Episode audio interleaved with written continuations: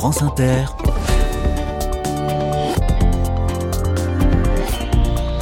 Dorothée Barba.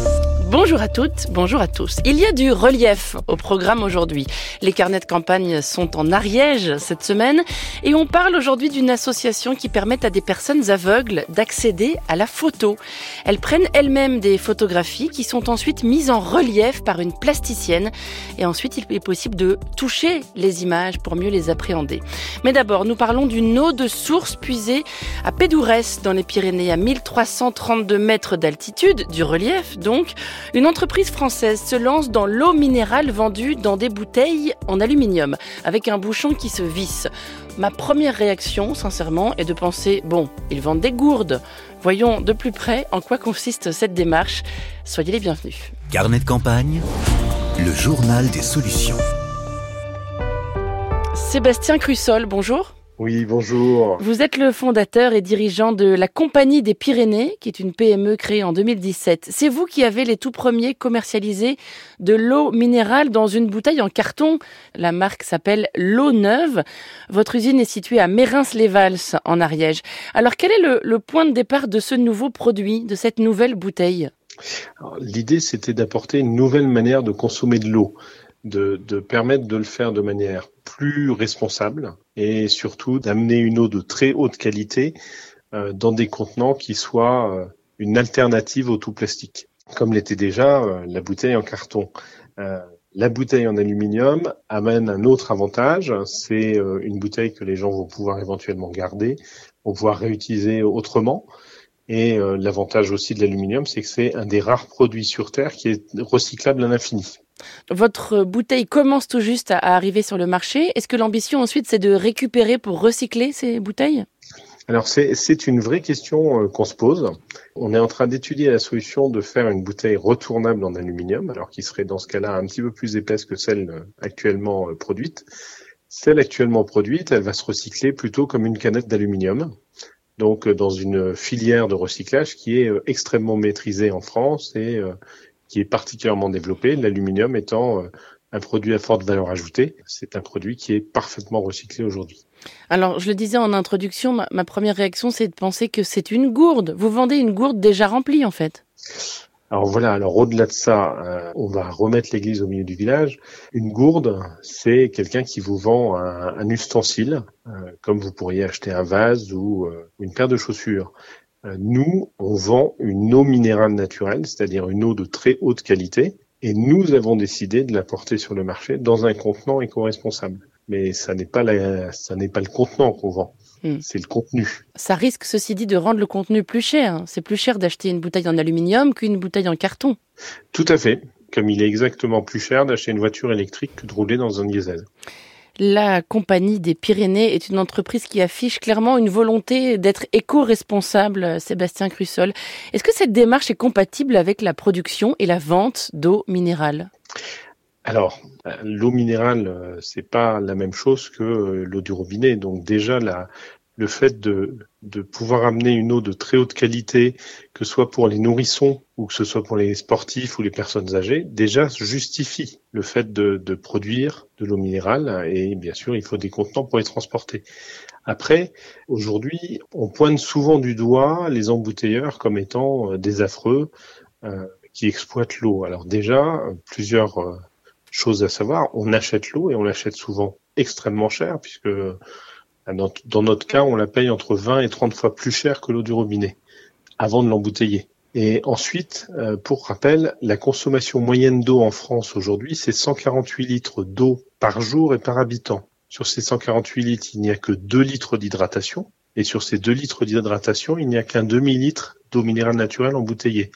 Donc, Aujourd'hui, je pense qu'on a tous des progrès à faire. Nous, on essaie d'en faire le maximum, entre autres avec nos contenants, mais aussi avec notre approche, la récupération de chaleur de nos machines, les économies d'énergie qu'on met en place, etc. Mais on a aussi d'énormes efforts à faire dans l'économie d'eau. Et comme je viens de vous le démontrer, malheureusement, ce n'est pas euh, au niveau des minéraliers qu'il faut la faire. Vous parliez à l'instant de l'usage pour les nourrissons. L'eau minérale est souvent recommandée pour les biberons. Est-ce que l'usage de la bouteille aluminium est approprié dans ce cas-là? Parce qu'on en achète beaucoup hein, de l'eau quand il y a des biberons à faire. Oui, alors, euh, très honnêtement, dans ce cas-là, il vaut mieux partir sur d'autres contenants. Euh, Déjà parce que euh, l'aluminium, c'est un super produit euh, de transport, hein, par exemple, ou quand on va au sport, euh, c'est un, une bouteille qui est opaque, donc elle va protéger de l'eau de la lumière, en sachant que la lumière, c'est quand même le premier ennemi de l'eau. Elle va permettre de conserver plus longtemps la température de l'eau dedans, donc c'est parfait. En revanche, comme vous l'avez dit initialement, c'est quand même un produit plus cher. Et quand on consomme beaucoup d'eau, comme dans le cas des biberons d'un bébé, vaut mieux partir sur des contenants moins onéreux. Nous, on fait aussi des bouteilles en RPET euh, pour répondre à ce genre de marché. De quoi s'agit-il, le RPET C'est euh, le plastique recyclé, c'est-à-dire qu'on fabrique des bouteilles avec du plastique issu de bouteilles qui ont été récupérées, recyclées, retransformées. L'aluminium présente aussi des qualités en matière de stockage, je crois.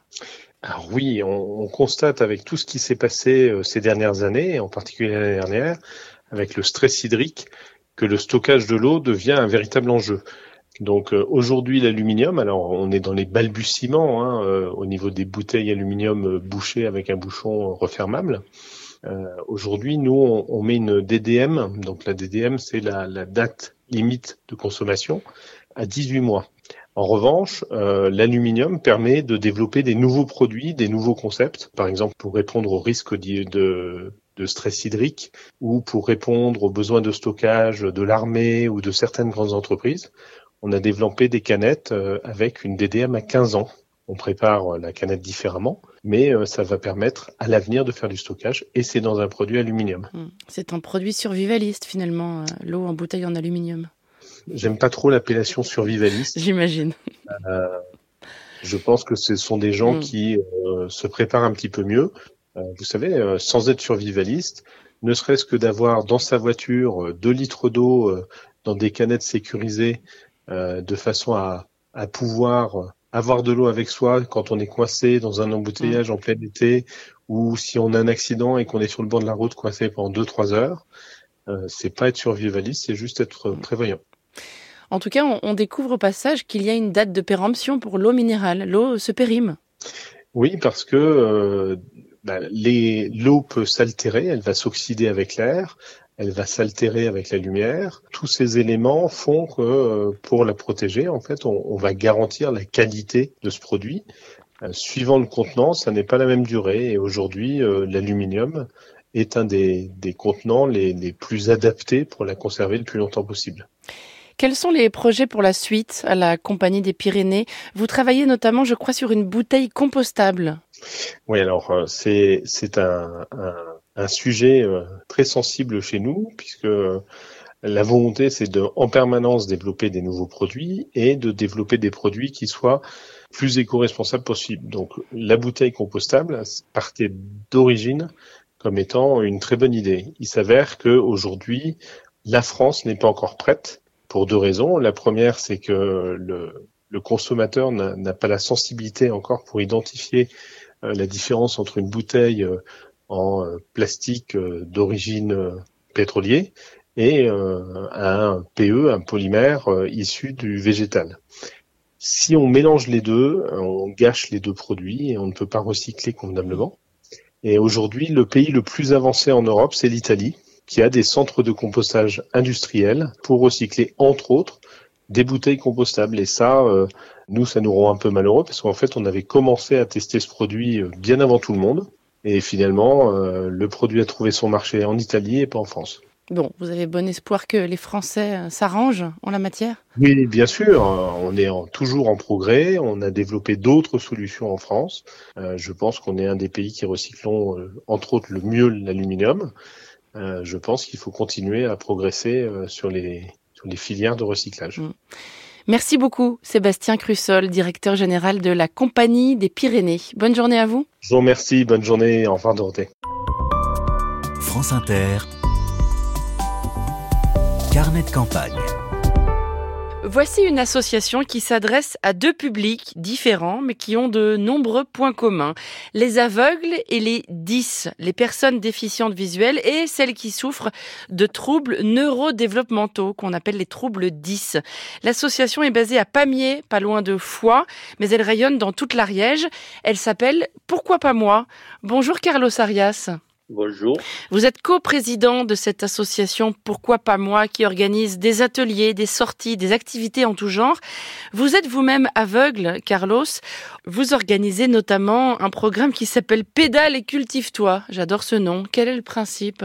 Alors le principe de Pédale et cultive-toi, c'est un séjour dans le Cher qui aura lieu du 10 au 14 juin. C'est une sortie euh, tandem on allie le tandem et les visites culturelles sur des sites qu'on va visiter au passage. Autre projet, l'art dans tous les sens. Et c'est une démarche singulière. Vous proposez à une artiste de transformer des photos en objets en relief. Vous nous racontez? Alors, euh, on avait décidé de faire des photos, les non-voyants et les malvoyants, et après, on s'est posé la question comment on pourrait euh, voir nos photos, déchiffrer nos photos. Et on a rencontré une plasticienne qui faisait déjà des tableaux en relief, qui s'appelle Marie Colombier, et on l'a fait travailler. C'est elle qui nous a traduit les photos en tableau. Ça fait quel effet de toucher une photo que vous avez prise vous-même et que vous ne pouvez pas voir? Ça fait un effet, disons que rien qu'en la touchant déjà, et s'il y a quelqu'un qui avec nous qui nous guide un peu, et on arrive à deviner petit à petit des, des choses qui nous rappellent des, qui nous donnent des sensations plutôt. Mm. Et petit à petit, on arrive à déchiffrer la, le tableau. Par exemple, des photos de la cathédrale d'Albi, du l'orgue de la cathédrale de Montauban, Rocamadour. Et on a pris des photos à l'instantané, comme on avait envie, nous, à la sensation. Et après, on a enregistré pourquoi on prenait la photo à ce moment-là. Et donc, quand on fait visiter l'exposition, on le fait visiter en, aveugle d'abord, avec un bandeau sur les yeux. Et après, on leur raconte l'histoire du tableau. D'accord, donc vous enregistrez votre voix au moment de prendre la photo pour raconter ce que vous ressentez pendant cette prise de vue. Voilà, pourquoi mm. on a pris la photo à cet endroit-là. Mais alors, comment ça se passe pour le cadrage de la photo? On avait une photographe avec nous au début, elle a voulu à tout prix nous faire cadrer et compagnie, mais c'était pas comme ça qu'on voulait faire. On voulait un instinct. Hmm. Donc ça fait que des fois il y a des photos qui sont un peu tordues ou mal cadrées, mais c'est justement euh, le ressenti de la personne qui a pris hmm. la photo. C'est fou. Donc vous avez pris par exemple une photo de la cathédrale d'Albi et ensuite vous la touchez. Vous touchez la cathédrale d'Albi. C'est une sacrée expérience, hein, j'imagine. Ah ben c'est c'est une expérience et c'est pour ça qu'on on essaie de le faire partager le plus de monde possible. Mm. Mais bon, nous on est petit assaut, on voudrait continuer. On n'a pas trop les moyens nous, de à moins qu'on nous demande d'exposer le tableau, les tableaux, tout ça, qu'on nous fasse venir. Bah, justement, c'est l'occasion de lancer un appel. Est-ce que vous avez besoin d'aide, de soutien, surtout de lieux pour exposer, hein, si je vous comprends bien? Ah ben oui, s'il y a des galeries qui sont intéressées par notre exposition, euh, on sera enchanté de, de nous déplacer. C'est une toute petite association, mais qui a de gros besoins finalement, Carlos. Mais disons qu'on a commencé, on était 5 ou 6, et maintenant on a une soixantaine d'adhérents, dont 35 qui sont en situation de handicap. On se bat pour avoir des, subventions et des, financements, mais c'est très très difficile. Donc si un mécène traîne ses oreilles par là, l'appel est lancé. Plusieurs sont veulent faire une bonne action et aider les autres, euh, ils seront accueillis les bras ouverts. Et alors, je le disais, ce mélange entre deux publics euh, qui sont pas forcément associés hein, en général, est-ce que c'est fécond pour vous? Est-ce que ça a un intérêt d'être euh, mélangé, si j'ose dire, avec les personnes 10 ah mais nous, de toute façon, on se mélange, que ce soit avec les personnes 10 ou avec tout public. Nous, c'est ce qu'on recherche. De ne pas rester dans notre coin tout seul, c'est surtout ça qui est difficile quand on a un handicap et qu'on n'y voit pas, par exemple, si on passe pas le cap d'accepter notre maladie ou si ça vient d'un accident, un accident, tout ça, comme c'est brutal, euh, si on se reste dans son coin, c'est très très difficile. Donc c'est au contact des autres, on apprend au contact des autres et ils apprennent à notre contact. Association Pourquoi pas moi? C'est donc euh, en Ariège. Merci beaucoup Carlos Arias. Merci, au revoir, merci à vous.